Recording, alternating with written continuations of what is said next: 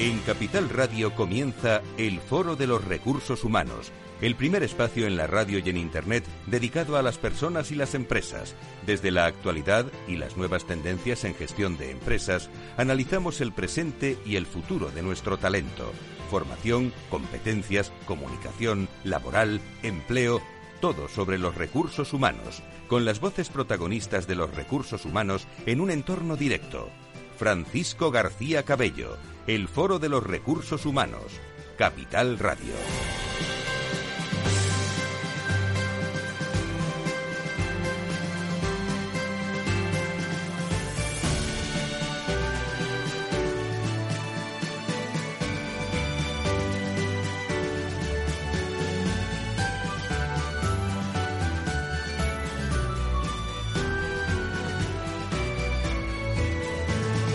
¿Qué tal? Muy buenos días, ¿cómo están? Bienvenidos. Arrancamos, eh, como siempre, fuerte esta semana con personas y empresas en el foro de, recursos humanos. No sé si tienen ustedes la misma sensación que un servidor esta mañana y es que los lunes...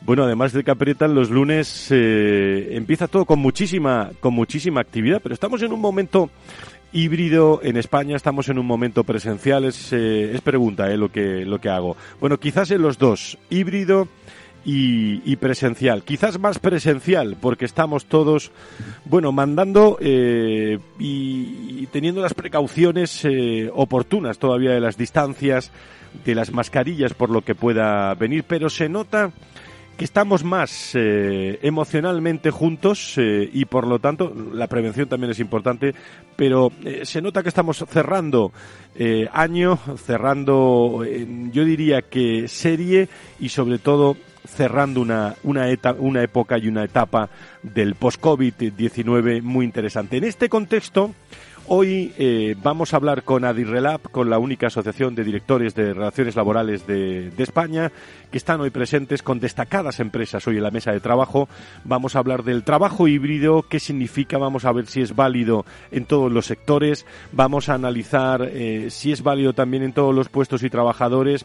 ¿Quién tiene el control? Eh, ¿La empresa? ¿El trabajador? Vamos a analizar un poco esto en nuestra tertulia, vamos a conocer también el sexto congreso de Adirrelab del 24 de noviembre, que irá sobre relaciones laborales en la época post-COVID, con una destacada agenda. No hay que perderse este, este congreso, especialmente los socios de, de Adirrelab. Y también me gustaría hoy en la tertulia más bien en tono técnico, en tono, eh, iba a decir, eh, bueno, que, que, se pueda utilizar, que lo puedan utilizar nuestros seguidores y oyentes o entender mejor la reforma laboral, si quieren los tertulianos son libres eh, también en tono político, si quieren, porque eh, hoy se está hablando de, de, dos ministras también y de un tema que afecta a muchos españoles como, como es la, la, reforma, la reforma laboral. De todo ello vamos a hablar en una semana interesantísima.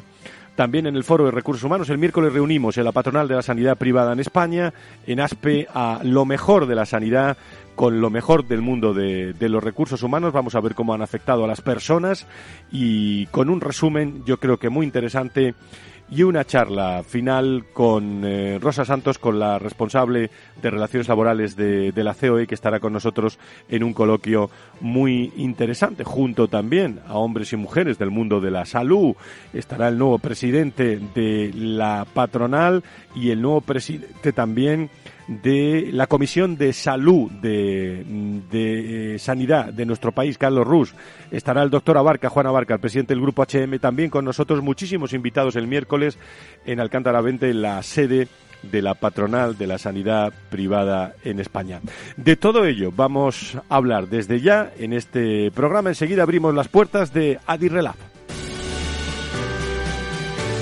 Si quieres saber todo sobre los recursos humanos y las nuevas tendencias en personas en nuestras organizaciones, conecta con El Foro de los Recursos Humanos con Francisco García Cabello.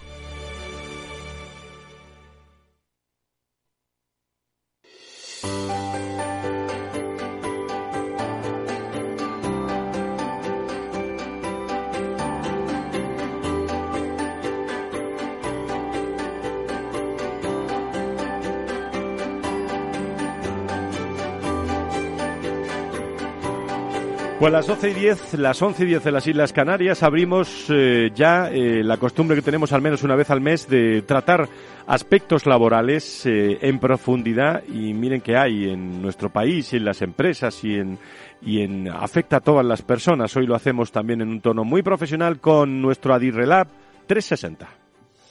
En el Foro de los Recursos Humanos, protagonista las relaciones laborales. Adirelab 360, un espacio de la Asociación de Directivos de Relaciones Laborales de España que analiza la actualidad y las tendencias en relaciones laborales en unos momentos claves. Adirelab 360, desde todos los ángulos de las relaciones laborales con personas y empresas en el Foro de los Recursos Humanos. Adirelab 360, una visión completa y diferente de nuestras relaciones laborales.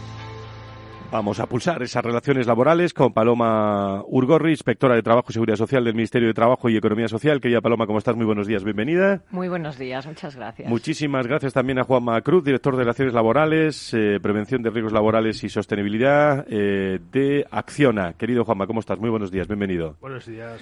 Muchísimas gracias por estar con nosotros. Eh, Alberto Santos, director de Relaciones Laborales y Prosegur, de Prosegur y vicepresidente de Adirrelat. Muy buenas tardes ya casi, ¿cómo estás? Buenas Y Carlos de la Torre, eh, vicepresidente y abogado of Counsel Laboral eh, Baker McKenzie, que está con nosotros también y al que le voy a preguntar Carlos, ¿cómo estás? Muy buenas, muy, tardes. muy buenas tardes. Al que le voy a preguntar, bueno, en primer lugar, ¿cómo va ese sexto congreso de Adirrelab eh, del, eh, bueno, de las próximas fechas prácticamente, el 24 si no me, me, equivoco, y que eh, yo creo que, bueno, cuenta hasta donde puedes contar, porque hay, hay ponentes que todavía se están confirmando, pero hay temas muy, muy interesantes. Cuéntanos. Sí, en efecto, 24 de noviembre, esa es la fecha. Vamos a hacer eh, el sexto congreso en un formato híbrido y que va a permitir también en Fundación Telefónica reunir presencialmente a los directores de relaciones laborales de las principales compañías del, país. Y con, yo creo que con una agenda absolutamente de lujo vamos a hablar obviamente de la reforma laboral, un panel al más alto nivel con representantes de, de la patronal y de, y de, los de los sindicatos. Y vamos también a tener a la inspección de trabajo en un panel hablando de actas automatizadas y las campañas de inspección. Y luego también revisaremos las políticas y las mejores prácticas empresariales en materia de trabajo remoto, el ecosistema nuevo que está funcionando, el trabajo a distancia y el trabajo y la vuelta a las oficinas. Y también eh, revisaremos un poco aspectos jurídicos controvertidos, conceptos jurídicos muy fa farragosos de la nueva reforma laboral de los textos que están ahora en mesa de diálogo social. Uh. Son temas eh, claves los que ponéis encima, encima de la mesa, pero decirme, lo que más le interesa a, a los hombres y mujeres de relaciones laborales ahora, eh, lo que está encima de, de las agendas de, todas las organizaciones, de todo esto que me cuentas, ¿qué es, lo que es, Carlos, en tu opinión? Yo, creo que la, mayoría de las empresas están con el foco en la reforma laboral que viene. Hay temas muy, muy relevantes, eh, lo vamos a ver a lo largo de la tertulia jurídica, los temas de contratación temporal, subcontratación, eh, los nuevos ERTES eh, o las modificaciones bastante importantes sobre la prevalencia de nuevo de los convenios de sector sobre los de empresa. Entonces yo creo que el, foco está ahí y también el foco también está en los temas de la vuelta a la oficina y cómo se organizan los trabajos remotos, eh, la nueva organización de, los puestos de trabajo, etcétera, y, y que, como decías tú, quién tiene el control. Y aprovecho para decir, y, a, invito a los oyentes a que tenemos los premios de relaciones laborales 2021 eh, las bases están colgadas en la página web de Adirilab, adirilab.es, y ahí tenemos la posibilidad de que eh, nuestros oyentes que cumplan los requisitos puedan eh, presentar candidaturas en trayectoria, acción relevante y joven talento de relaciones laborales. ¿Eso cuando, cuando tenéis previsto la, la se, entrega de se eso? van a entregar en el, en el Congreso. ¿En el próximo por Congreso? Tanto, el 24 de noviembre será Uy, el, pues ya tienen que correr los candidatos. hay que correr, hay que correr. bueno, pues una iniciativa muy interesante, la de ese 24, que no nos, que no nos perderemos. Eh, Vamos a hablar ahora de reforma laboral. Fíjense si vamos a hablar que está hablando todo el mundo, en un tono político esta mañana, a las 12 y 14, las 11 y 14 en las Islas eh, Canarias.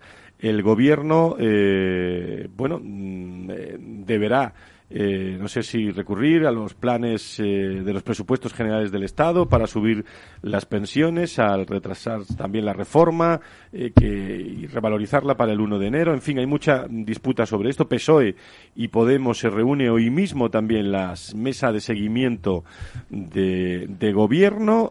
La irrupción de Yolanda Díaz está ahí en primer plano también eh, y la irrupción de Calviño, también para hablar de, esa reforma de esa reforma laboral. No es fácil el momento político en el que nos encontramos con un tema que afecta a muchos españoles, pero empezamos eh, por donde por donde crees. Yo creo que vamos a empezar por la reforma por la reforma laboral que yo creo que afecta a muchísimos y luego también seguimos hablando el resto de la tertulia de, de todo lo que vais a dedicar eh, fundamentalmente en el Congreso también de Adirrelab, lo híbrido, lo presencial. Paloma, ¿dónde está el, el key de la cuestión en estos momentos para situar a nuestros eh, oyentes fuera, si me permites, si es posible separarlo? Mm del tono político. Claro. si es posible. ¿eh? No sé yo, no sé yo si es posible, no sé yo si es posible, porque yo creo que habíamos llegado a unos eh, mínimos eh, en donde más o menos había cierto consenso de que había que hacer ciertas modificaciones. Luego ya empezamos con los problemas de si hablábamos de derogación, de reforma, de actualización, de adaptación, etcétera, y yo no sé si ahí es cuando se empezó a complicar todo, ¿no?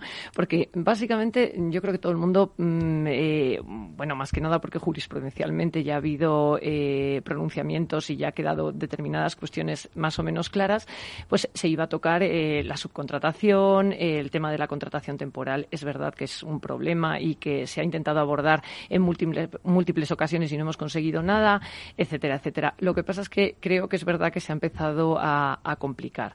Entonces, eh, vamos viendo, conociendo de aquella manera sucesivos textos y yo creo que hay que desentrañarlos. hay cuestiones eh, bueno, pues que básicamente todos conocemos por dónde van, la línea por dónde van, y, hay otras cuestiones que sí que mm, son complicadas y que, y que, bueno, pues tendremos que, analizarlas en profundidad cuando ya los textos estén más, más elaborados. Pero, pero bueno, está claro que llámese derogación, adaptación, actualización o como quiera que lo podamos llamar, eh, va a haber modificaciones legales. Parece que ese toro político es desautorizar a unos a otros ante esa reforma laboral. Por lo tanto, eh, si tuviéramos que, ver lo que, lo que tenemos encima de la mesa, Juanma, mm, eh, ¿qué tres cuestiones serían eh, claves fundamentales independientemente de este tono político? Que, insisto que no sé si es fácil separarlo.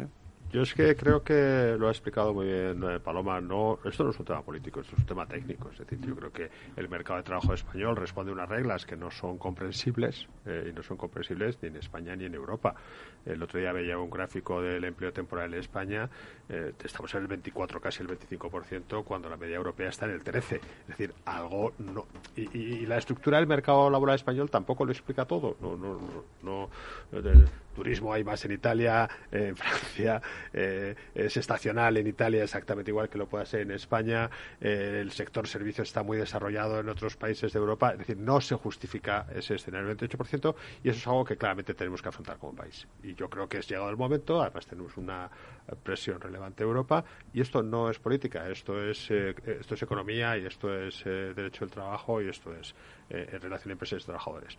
Para mí ese es el elemento fundamental de la reforma. Creo que el resto, siendo muy importante, no es tan relevante.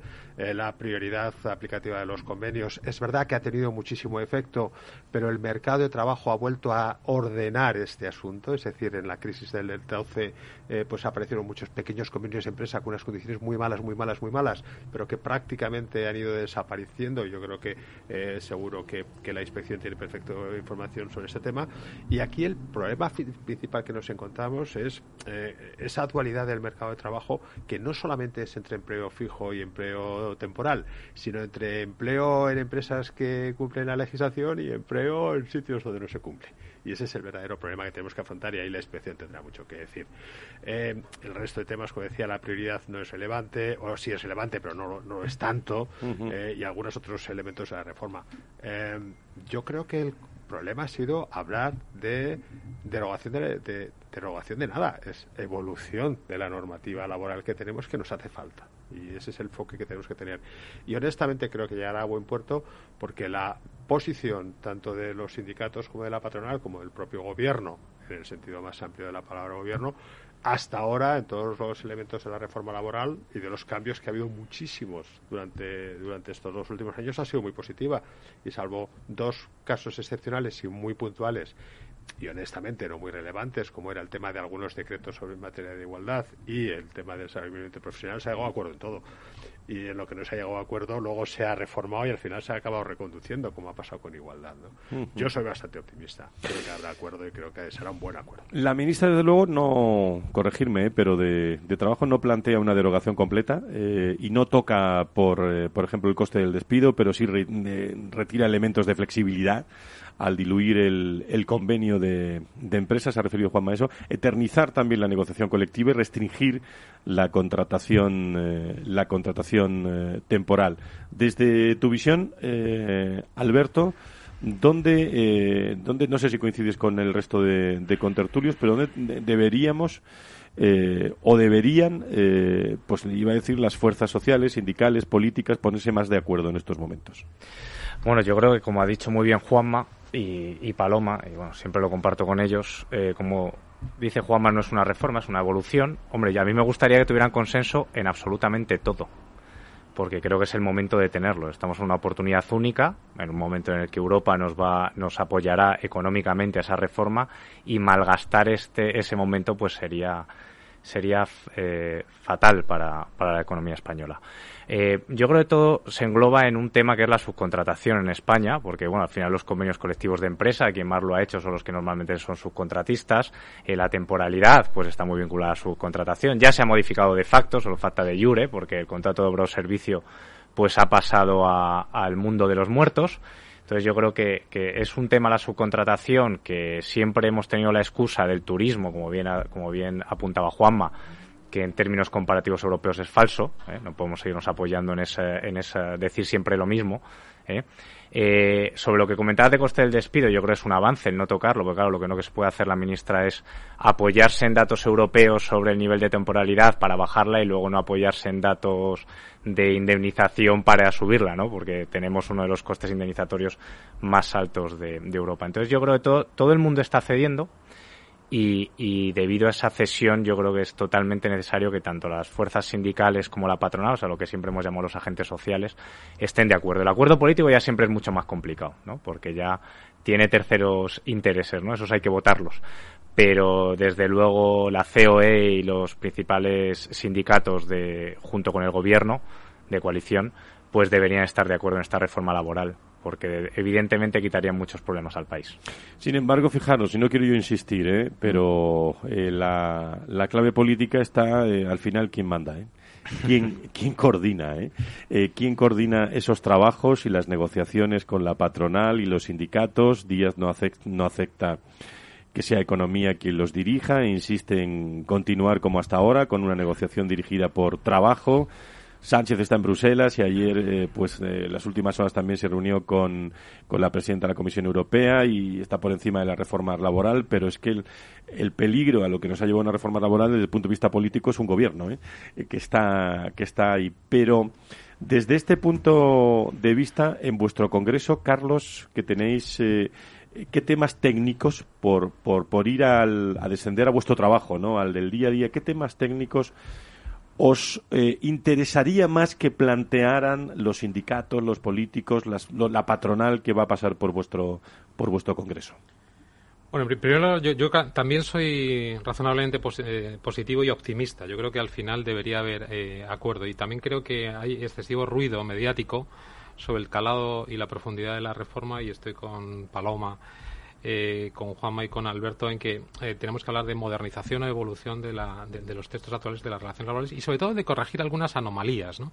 Porque tenemos algunas anomalías y patologías en el mercado laboral y por lo tanto el tema de la contratación temporal tenemos que ir a porcentajes mucho más razonables y en el tema de la subcontratación pues eh, eh, lo, que es el, funcionamiento anómalo de las empresas de servicios que han conducido a la aplicación de, muy bajos salarios pues también es lógico que se que se pueda corregir en, temas técnicos pues la verdad es que hay muchos no eh, los textos son muy farragosos. Eh, yo lo que le pediría al Gobierno y a la Mesa del Diálogo Social, y sobre todo al, legislador, cuando se ponga a legislar, y tenemos la experiencia reciente de los decretos leyes COVID que hemos tenido eh, a, lo largo de toda la pandemia, es que las normas sean claras, fáciles de aplicar y que puedan proporcionar seguridad jurídica a todos los operadores, a las empresas y los trabajadores, porque hay que evitar que las relaciones laborales sigan siendo tan conflictivas y sobre todo que haya tan, tanta judicialización. no podemos dejar a los jueces, magistrados, que son magníficos en España, a que a golpe de sentencias corrijan las lagunas del legislador. Por lo tanto, temas técnicos hay muchos. El tema de la bomba de relojería y el porcentaje del 15%, cómo se aplica, pues es un tema muy, muy decalado. El tema de la nueva causalidad, causas organizativas y productivas en los nuevos textos, eh, puede, puede reducir mucho el espacio de, juego y, las reglas de juego y por lo tanto las, las, empresas pueden limitar mucho las prácticas de, contratación temporal. Y luego hay temas técnicos también relevantes como el tema de la subcontratación y, los convenios aplicables. Yo creo que bien resuelto y creo que el convenio del sector de la actividad ejecutada en la contrata es una, es una salida muy, muy, muy razonable. Pero como decía también Juanma, al final no, no son temas eh, de, gran calado. Yo creo que hay que, hay que ser razonablemente optimistas y lo, y lo que es importante también es que me, parece que se precisa un acuerdo un acuerdo de todos para que realmente la reforma sea, sea lo más eficaz posible. Pues a eso van también eh, los empresarios que han reaccionado rápido también con, eh, con reuniones y a eso van los sindicatos y el, y el gobierno el gobierno hoy, como digo, reunido también en eh, Podemos y, el Partido Socialista también para aclarar muchas cosas. Estamos hablando de reforma laboral en una tertulia que afectan a los directores de relaciones eh, laborales. En unos segundos rematamos algunas cuestiones que tenía yo anotadas y nos incorporamos para hablar también de lo híbrido, lo presencial, que tiene mucho de jurídico y de mucha casuística en estos momentos cuando hemos pasado del, del COVID prácticamente a la, a la presencialidad aunque hay mucho que, hablar sobre, sobre esto. No se vayan, una pausa y volvemos.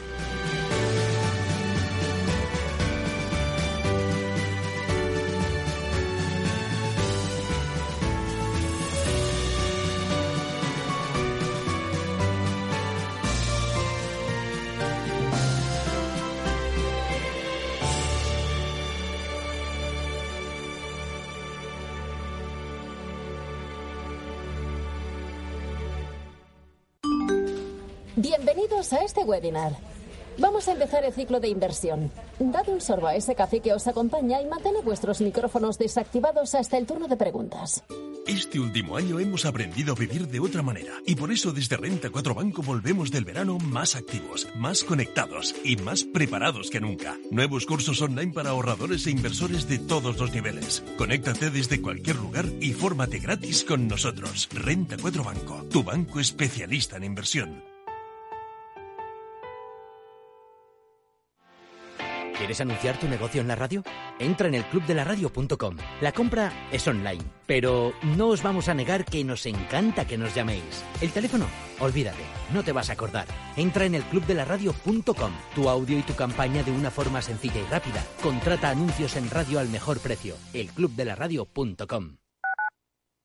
Tu radio en Madrid 105.7, Capital Radio. Memorízalo en tu coche.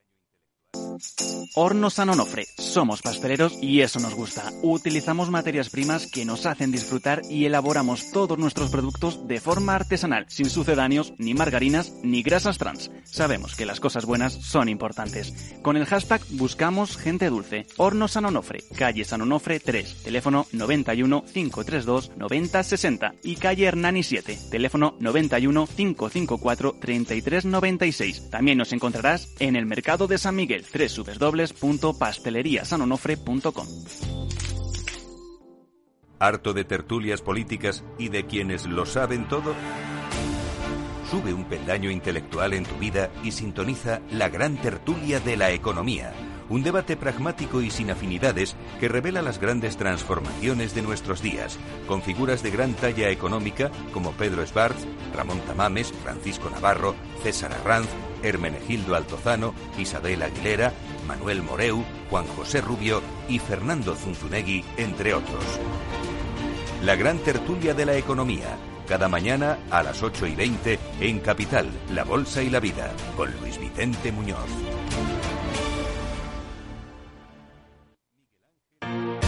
Si eres emprendedor, empresario o autónomo, en negocios de carne y hueso encontrarás todas las claves para hacer crecer tu negocio. Cada miércoles de 1 a 2 de la tarde en Capital Radio, con Mariló Sánchez Fuentes.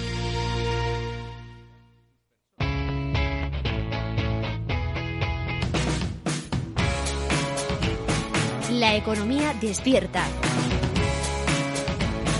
Capital Radio.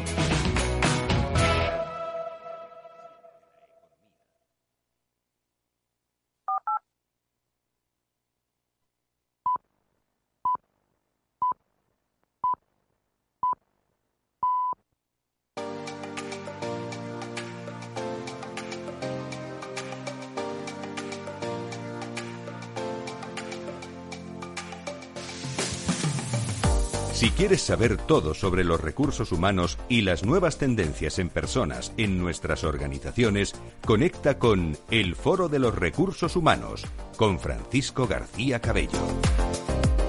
Bueno, estamos a final del mes de, octubre, estamos hablando de relaciones laborales, estamos hablando de aspectos jurídicos de ese sexto congreso de Adirrelab del 24 de noviembre. Estamos haciendo este programa. Una vez al mes tenemos esa buena costumbre con los profesionales del mundo de las relaciones laborales.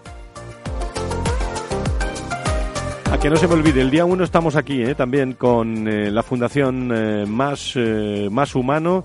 Eh, estaremos en, en, un programa que estamos preparando también para todos ustedes en día de fiesta, bueno, quien esté está ahí y quien no, pues eh, ya escuchará los podcasts de, de, Capital Radio. Seguimos en directo con Paloma Urugorri, con Juanma Cruz, con Alberto Santos, con Carlos eh, de la Torre, desde la visión de, de Adirrela, que hemos hablado de reforma laboral. Si alguien quiere en esta tertulia volver a algún punto, eh, me, parece, me parece interesante, pero pero Carlos, decía yo eh, al principio, bueno, y todos, ¿no? Pero que hemos hablado mucho de trabajo híbrido, eh, pero ¿qué? qué eh, explícame desde el punto de vista tuyo en, eh, en, Baker también, desde tu formación jurídica, ¿qué es el trabajo híbrido? ¿Qué significa? ¿Es válido en todos los sectores, en todos los puestos de trabajo? Y como comentábamos al principio antes de entrar, ¿quién tiene el mando, no? Eh, ¿Quién tiene el control? Eh, ¿La empresa o el trabajador de este, de este trabajo? ¿Cuál, ¿Cuál, es tu visión, Carlos? Bueno, pues yo, creo que el control lo, debe, lo tienen que tener de, de, nuevo las empresas, ¿no? Y no hay, que olvidar también que la normativa está aprobada, que tenemos una nueva norma de trabajo a distancia y las compañías yo creo que están implantando nuevas políticas de, y nuevos ecosistemas de trabajo híbrido. Yo creo que el, híbrido es, es, es, de, es, de, luego la, la, palabra del futuro y la palabra del presente. Eh, se habla mucho y se gestionan el, los nuevos ecosistemas en claves de mayor autonomía, mayor flexibilidad, mayor confianza a los a los teletrabajadores. Hemos tenido un, un teletrabajo muy muy distinto en, el periodo COVID al, teletrabajo futuro y al trabajo híbrido actual. Y yo creo que la, la, la, la clave, evidentemente, será eh, ajustar bien los temas jurídicos. ¿no? Recordar que tenemos una ley con rigideces, el umbral está en el 30%. Eh, y por lo tanto, de manera táctica, muchas compañías lo que están haciendo es implementar trabajo híbrido en el, tácticamente en solo un día a la semana para evitar la aplicación de la, de la normativa, ¿no? Y a partir de ahí, pues, eh, pues, pues veremos, ¿no? El control lo deben tener también eh, las empresas. Es cierto que va a haber una lucha del talento y, hay, y, es cierto que también en el trabajo híbrido será necesario desarrollar las competencias digitales, atar bien los temas de ciberseguridad, eh, y gestionar bien un poco los, los derechos de desconexión digital para que el trabajo híbrido no se convierta en vulneración de derechos sindicales o derechos de prevención de riesgos laborales. A partir de ahí, yo creo que cada, cada empresa y cada sector debe buscar su modelo y hay modelos presenciales y, y, determinados puestos de trabajo que probablemente y, y, muy, y, muy, y muy en contra de a lo mejor de las peticiones de los trabajadores no serán atendibles razonablemente las eh, peticiones o solicitudes de trabajo eh, a distancia. Uh -huh. Tenemos aquí mm, empresas. En, en, el caso de Acciona, Juanma, ¿cómo lo estáis trabajando? Eh, también eh, el caso de Prosegur. Con, uh, vamos a contarle detalles a los oyentes. Mira, nosotros hemos tenido un proceso de reflexión que yo creo que es bastante interesante. Primero, porque somos conscientes de que este es un el trabajo híbrido es un nuevo modelo de trabajo que ha venido aquí para quedarse y yo creo que ya a nadie le queda ninguna duda, sobre todo no solamente lo que ocurre en España, sino lo que vemos fuera. Y, y, esa visión internacional nos dice que va a haber trabajo híbrido sí o sí, y que lo que hay que hacer es ordenarlo bien y organizarlo bien y que la cosa fluya con, normalidad. Si es día, si es un día y medio, si son dos días, si son tres, pues eso dependerá mucho de cada sector y de cada país y de muchos elementos culturales que hoy por hoy eh, no, no tenemos eh, o no podemos generalizar. Hay que verlo caso a caso hay que hacer un poquito de trabajo de, de trabajo a medida ¿no? Eh, una vez que tenemos tomado esa decisión también que tenemos que tener otra en cuenta y es que eh, esto afecta a un porcentaje del empleo bastante reducido. En España apenas es el 18% de personas las que hoy pueden teletrabajar uh -huh. o podrían trabajar en su casa. Eso es una cifra muy reducida y que lo único que puede hacer también es generar determinadas situaciones, pues si queréis, un poco de agravios, de, cierto elitismo en algunos colectivos que tendremos que también que gestionar, porque al final eh, la producción es la producción y la economía real es la economía real y no me gustaría a mí que siempre se, dice la broma, ¿no? Que los pilotos de avión teletrabajaran. Pues mira, casi que no, ¿no? O los pilotos, o los conductores de metro, en fin, vamos a dejarlo, ¿no? Que trabajen en presencial, ¿no? Y esto vamos a ver cómo evoluciona. Esto va a ser muy interesante. Lo importante tiene que ver con lo que planteaba Carlos, es la flexibilidad. ¿Cómo vamos a manejar el trabajo flexible? ¿Dónde van a estar los límites de la flexibilidad? Em, ¿Qué va a pasar si hay una trabajadora o un trabajador que por razones perfectamente justificadas, pues eh, puede plantearse irse a vivir a Soria, porque eh, si eso va a suponer una alteración o una modificación de las condiciones económicas de esa relación laboral. Hay muchísimos temas, pero yo creo que tiene más que ver con la flexibilidad que con el concepto de teletrabajo, que yo creo que está ya bastante eh, ordenado. Alberto. Bueno, nosotros eh, particularmente en Prosegur, pues ojalá llegáramos a ese 18% que bien pone Juanma de números, que a él creo que le pasa lo mismo en, en Acciona por el sector servicios al que, al que nos dedicamos. No, no alcanzamos ni siquiera, yo creo, ni el, ni el 2%. ¿no? Ahora mismo nosotros nos encontramos todavía en situación COVID. Eh, solo acudimos a, a, trabajar con carácter general la gente que podemos, que digo que ya no es más que un 2%, dos días a la semana y bueno, planteándonos eh, qué hacer en el futuro con esa flexibilidad de la que se habla. La norma, pues como bien comentaba antes Carlos sobre la claridad de la norma, pues la norma del teletrabajo tampoco ha sido la más clara posible. Hemos tenido muchos debates sobre cuándo acaba el teletrabajo COVID, porque no hay ninguna fecha establecida, hay una disposición ahí que habla, pero no, no tiene fecha no tiene fecha concreta. Y, pero bueno, yo creo que es otra oportunidad de trabajo híbrido que no podemos dejar pasar en, en este país eh, en temas de flexibilidad, de, de, de, retornar a un horario más europeo, ¿no? Tú vas a cualquier país de Europa y eso de cerrar tiendas a las 11 de la noche, etcétera, etcétera, pues una locura y es algo que tenemos nosotros muy intrínseco y creo que tiene que venir todo un poco de la mano. No solo el teletrabajo como flexibilidad, sino también la ordenación propia del, del tiempo de trabajo vinculado a un a una situación más europeísta, por decirlo, por decirlo de alguna forma. Luego hay mucha casuística, ¿no, Paloma? Porque, claro, el trabajo, eh, los últimos 18 meses, iba a decir, nos hemos acostumbrado. Eh, pues todos los trabajadores a una situación eh, concreta, ¿no? Cada uno dentro de, iba a decir, de su casa, ¿no? Hacía lo que y tenía su estructura de, de, trabajo, pero luego cuando hemos tenido que volver, hemos tenido que readaptar, ¿no? Eh, pues si uno tenía que hacer algo a las 11 de la mañana o y llevar a los niños al colegio a las nueve y media y tal, pues se ha tenido que trabajar porque hemos tenido que volver al trabajo habitual, ¿no? Mm. Sí, sí, yo creo, como decía Juanma, o sea, es un tema de flexibilidad y luego también va a ser una cosa curiosa porque va a ser un tema de comunicación entre relaciones laborales, las organizaciones sindicales y el propio trabajador y muy bidireccional entre relaciones laborales y trabajador, porque se nos ha olvidado un tema que antes de que llegara la pandemia estaba muy en boga y era muy objetivo de tertulias que era la jornada a la carta, el 34.8 del Estatuto de los Trabajadores, que cuando empezaron a surgir los pequeños problemas eh, de falta de comunicación entre empresa y trabajador, llegó la pandemia, arrasó y nos fuimos todos los que pudimos al teletrabajo. Pero es que ahora que se está volviendo a trabajar en presencial, pues están volviendo eh, las legítimas reclamaciones en algunos casos de personas pues que quieren continuar con el teletrabajo que lo permite el 34.8 y la jornada a la carta. Entonces, claro, las empresas eh, quieren seguridad jurídica, pero en este aspecto la seguridad jurídica va a ser un poco difícil de obtener porque no hay reglas claras. No es tú sí porque sí, porque lo dice tal cosa, o tú no porque no. Van a tener que dialogar los departamentos de relaciones laborales con los trabajadores y se van a tener que explicar, cosa a la que no están acostumbradas a veces ni empresa ni trabajadores, y van a tener que dar muchos detalles de por qué sí, de su vida personal, etcétera, etcétera, y se va a abrir un diálogo que hasta ahora con eh, los derechos de conciliación no se abría tú tenías derecho porque tenías un hijo de tantos años o tenías derecho porque tenías un padre enfermo, llevabas la situación médica del padre o de la madre y ya estaba.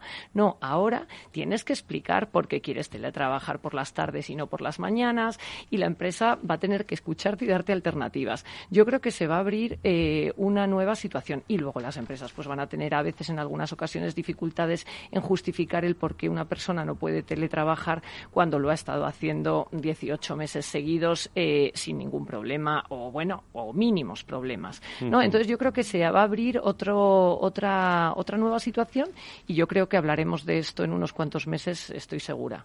¿Qué convenios? Eh, bueno, aquí hay muchas empresas presentes y, y, hemos hablado de esto muchas veces en muchos congresos. En, eh, eh, he podido moderar debates con muchísimas empresas antes, durante, después de, de la pandemia, pero ¿qué convenios, eh, Carlos, o, o, prácticas son, eh, iba a decir, novedosas o innovadoras? Bueno, vamos a utilizar la palabra pioneras. Eh, sobre trabajo híbrido, ¿no? ¿Qué, qué, qué, están haciendo las empresas en, en, este, en este caso que pueda, iba a decir, entre comillas, llamar un poco la, la, la, atención por ser original? Bueno, quizá lo, lo, más novedoso, aunque no está dentro de la frontera del trabajo eh, híbrido, sino de la reducción de jornadas, la jornada de, reducida con reducción de salarios que han implantado eh, sobre todo a, a, colectivos muy reducidos y, con carácter voluntario desigual o telefónica. Eso desde luego es disruptivo. La jornada de cuatro días yo creo que, es un tema complicado de, de, de, de emular y, de, clonar en otras compañías y sectores, pero bueno, ahí está desde luego lo más novedoso. En cuanto al convenio, a los otros convenios en materia de trabajo a distancia, pues por ejemplo el convenio de banca es bastante interesante, que introduce como elemento de, abono de gasto la cantidad de 130 días en un one shot, en una eh, en una sola en un solo pago para, para el tema de la compensación de la estructura y, med y, medios que pueda tener el teletrabajador en su domicilio y luego una, una cantidad eh, de proporcional en función del número de días de teletrabajo para el abono de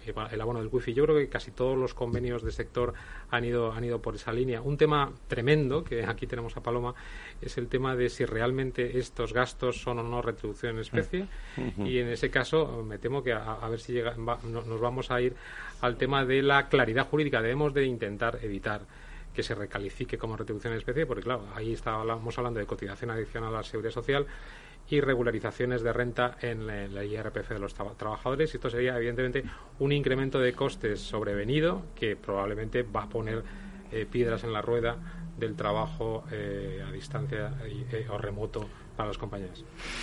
Sobre eso, eh, bueno, tengo aquí a Paloma a mi derecha, pero ¿cómo va a controlar el cumplimiento de todas estas normas los, los tribunales, la inspección de, claro. laboral? No, no, en eso le doy la razón a Carlos. En, en, en, en aras de la seguridad jurídica debería determinarse claramente. Ha habido una circular de tesorería eh, estableciendo que esas cantidades o esos importes no se cotizaban, pero es una circular de, de tesorería, con, la, con lo que quiere decir eso en cuanto a técnica legislativa. Y volvemos antes a la discusión. Es que todo esto son discusiones muy técnicas y, deberían dejarnos a los técnicos eso.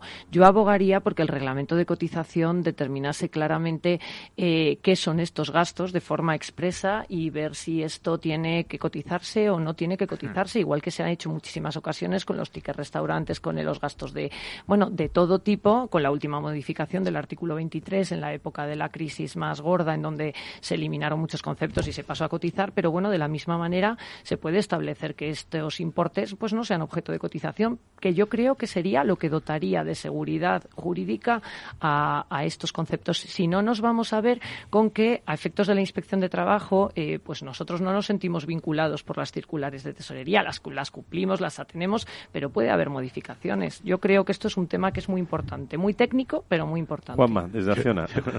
no, no, yo, yo, yo, es que es que un poco, ¿eh? porque eh, si no aclaramos, estoy de acuerdo con Paloma y con Carlos, si no aclaramos esto, pues al final pasará lo de siempre, que será un lío y al final acabaremos teniendo actas, eh, tanto por parte de la agencia tributaria como por parte de la, de la tesorería.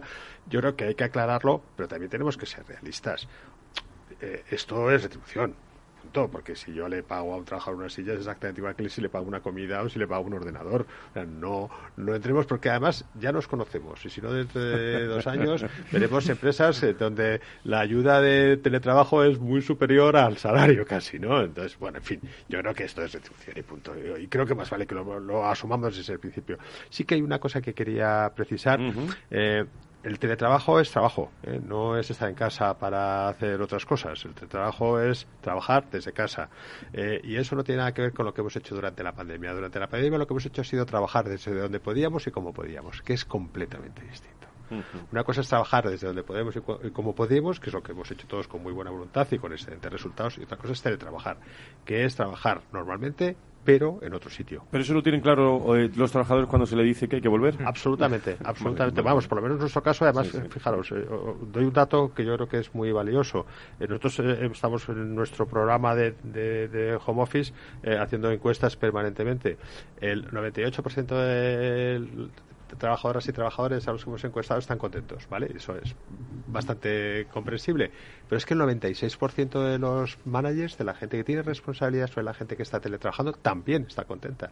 Es decir, que si se hacen las cosas bien y se ordenan bien y se explican bien y la gente tiene claro que estar teletrabajando no es estar en casa, es estar trabajando en otro sitio, la valoración es muy positiva, tanto de trabajadores, pero ojo, que es muy importante también de los responsables de esas personas, que es lo que realmente consolida un proyecto decía eh, Paloma, la comunicación también, la transmisión de, de, ese momento del mando intermedio y tal, de cómo se haga, también yo creo que es fundamental. Eh, tu caso, Alberto. Bueno, yo, fijaos que necios y necias somos, por seguir con el lenguaje, em, que nos el teletrabajo, el debate fundamental es el coste. Y creo que esto es un tema que los sindicatos han puesto muy mal en, la, en las negociaciones de los convenios colectivos, porque es lo primero que se han focalizado, ¿no? Eh, ¿Cuánto me vas a pagar si teletrabajo? Y le han dado la excusa perfecta a las compañías, que es, oye, pues si me metes costes, pues yo barrera, muro, no negocio nada, ¿no? Cuando realmente deberían haberse centrado mucho más en esa flexibilidad que hablábamos antes de conseguir primero el teletrabajo, un teletrabajo bien regulado, con la comunicación pertinente, antes de empezar a aprender, pero ¿cuánto me vas a dar? Teletrabajo igual. Entonces, vamos a perder otra oportunidad por irnos siempre a, la clave de bóveda de todo el mundo, que es, oye, ¿cuánto cuesta? Pero hay un debate muy interesante sobre el coste y no coste, de si hay que cotizar y no cotizar. Hay muchas formas de hacerlo para regular la limitación. Pero de todas formas, creo que, que ahí vamos a perder otra oportunidad con el teletrabajo por haberlo vuelto a llevar a lo mismo. ¿A cuánto te, cuánto te cuesta? ¿Cuánto te ahorras? ¿Qué tal? En vez de lograr un avance, una modernización de las relaciones laborales, como es ese tema de flexibilidad. Pero al final nos vamos, oye, ¿qué convenio? Banca ha dicho 30 euros. El otro día el de entidades financieras de crédito, creo que a mí me gusta mucho su regulación porque lo vinculaba con el plus transporte. O cobras plus transporte o cobras teletrabajo, que tiene todo el sentido, por otra parte. Entonces, bueno, la comunicación muy importante, pero creo que aquí ha habido un error eh, por, por ese conocimiento antiguo y esa negociación antigua de solo basarnos en el salario metálico en vez de en eso que gusta tanto el salario emocional, ¿no? que creo que es lo que se deberían haber centrado los convenios colectivos a la hora de regular las reglas del teletrabajo, no, lo que me cuesta y me deja de costar. Mm, yo tengo una duda, eh, lo planteamos también en la preparación de este programa y es eh, cuando estamos hablando de teletrabajo internacional, y HAF eh, internacionales de trabajadores en España.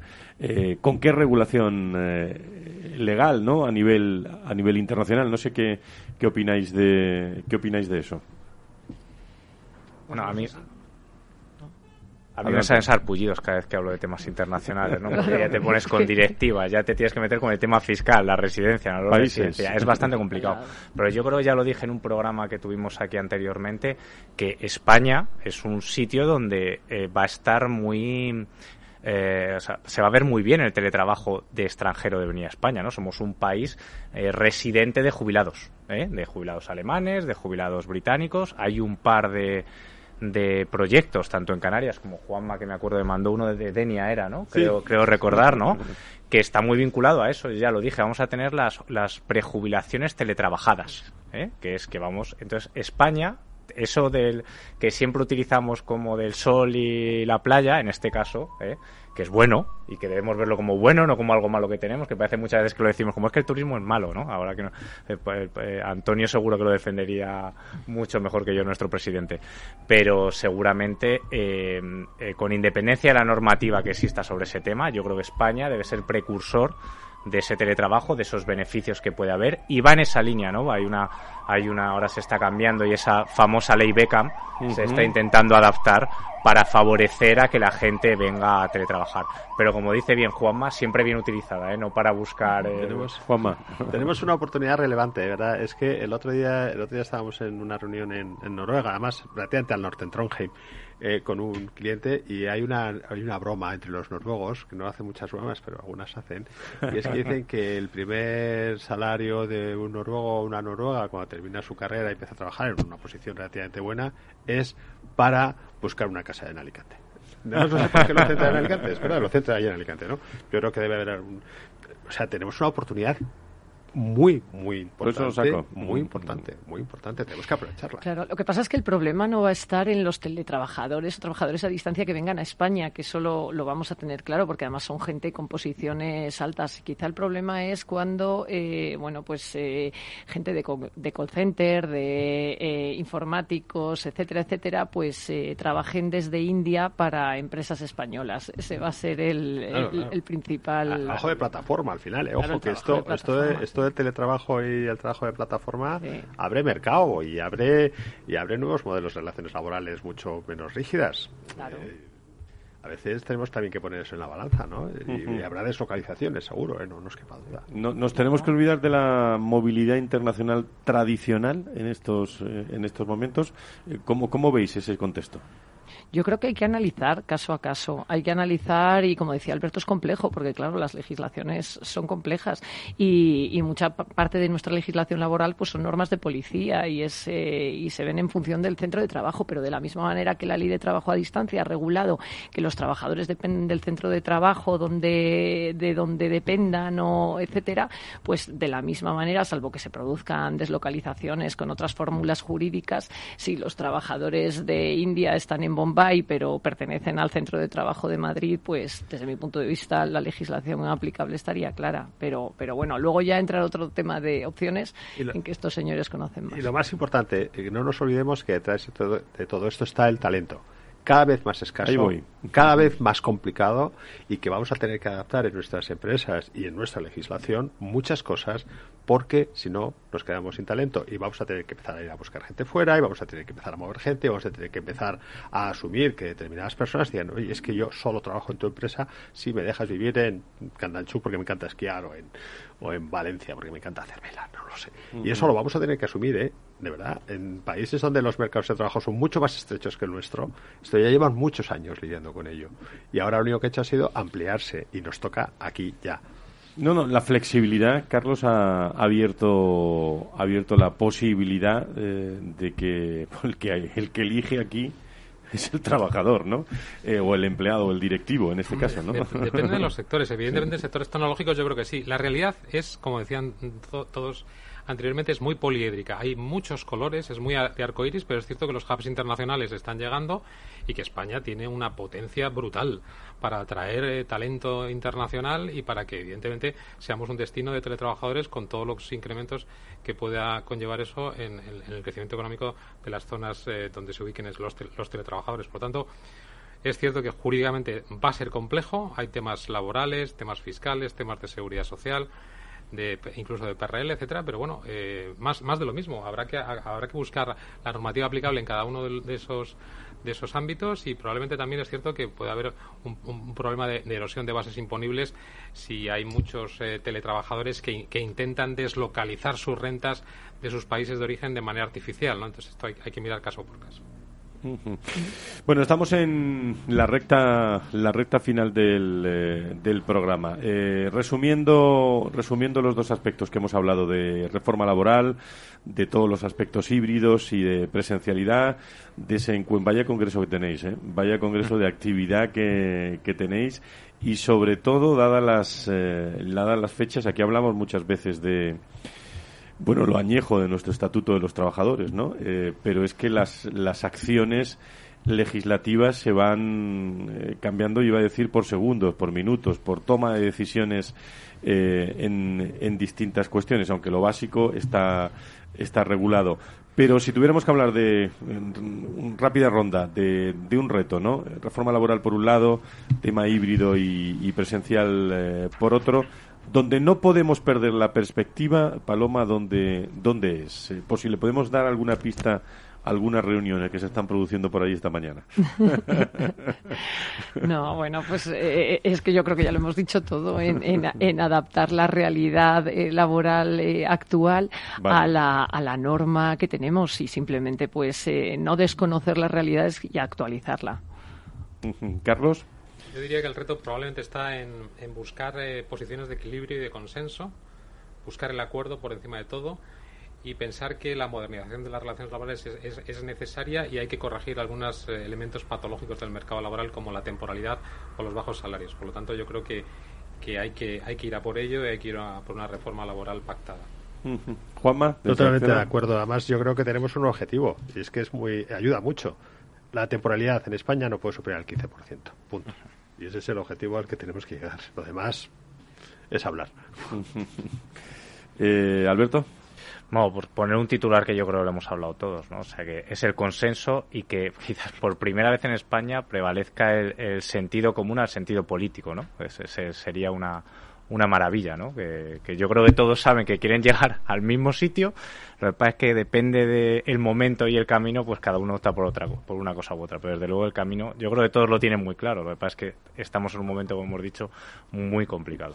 Hablamos, por cierto, muchas veces de la oportunidad del director de relaciones de relaciones eh, de recursos humanos en este momento, pero el de relaciones laborales Anda, que en los últimos 18 meses no ha, no ha actualizado y no ha aprendido muchísimo, ¿eh? eh digo, con, con, todo lo que tiene con todo lo que tiene por delante, ¿no, Juanma? Eh, es un, por muchos años que llevamos, ¿no? Y, lo, que nos queda, ¿eh? Y lo que nos queda, que yo creo que nos, nos queda un fin de curso muy interesante y un primer semestre del año que viene complejo.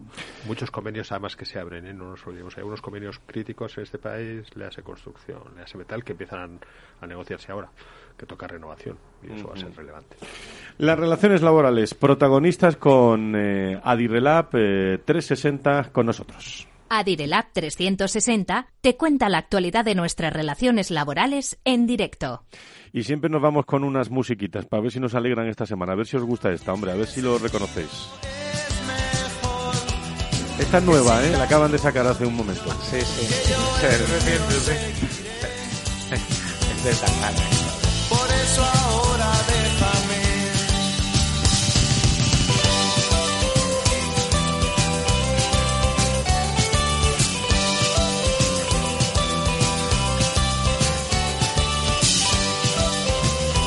No tiene ningún significado político esta, estos tonos musicales, ¿eh? no, crean, eh, no crean ustedes. Bueno, pues eh, fantástica la tertulia, la tienen ahí a disposición de todos los podcasts de Capital Radio y este foro de recursos humanos para consultar pues lo que tenemos ahora mismo en esta jornada del lunes que, que arranca sobre las relaciones laborales y sobre el trabajo híbrido y presencial. El lunes aquí estaremos con más eh, recursos humanos, con más cuestiones que afectan a personas y a empresas. Cuídense y mucha salud esta semana. Adiós.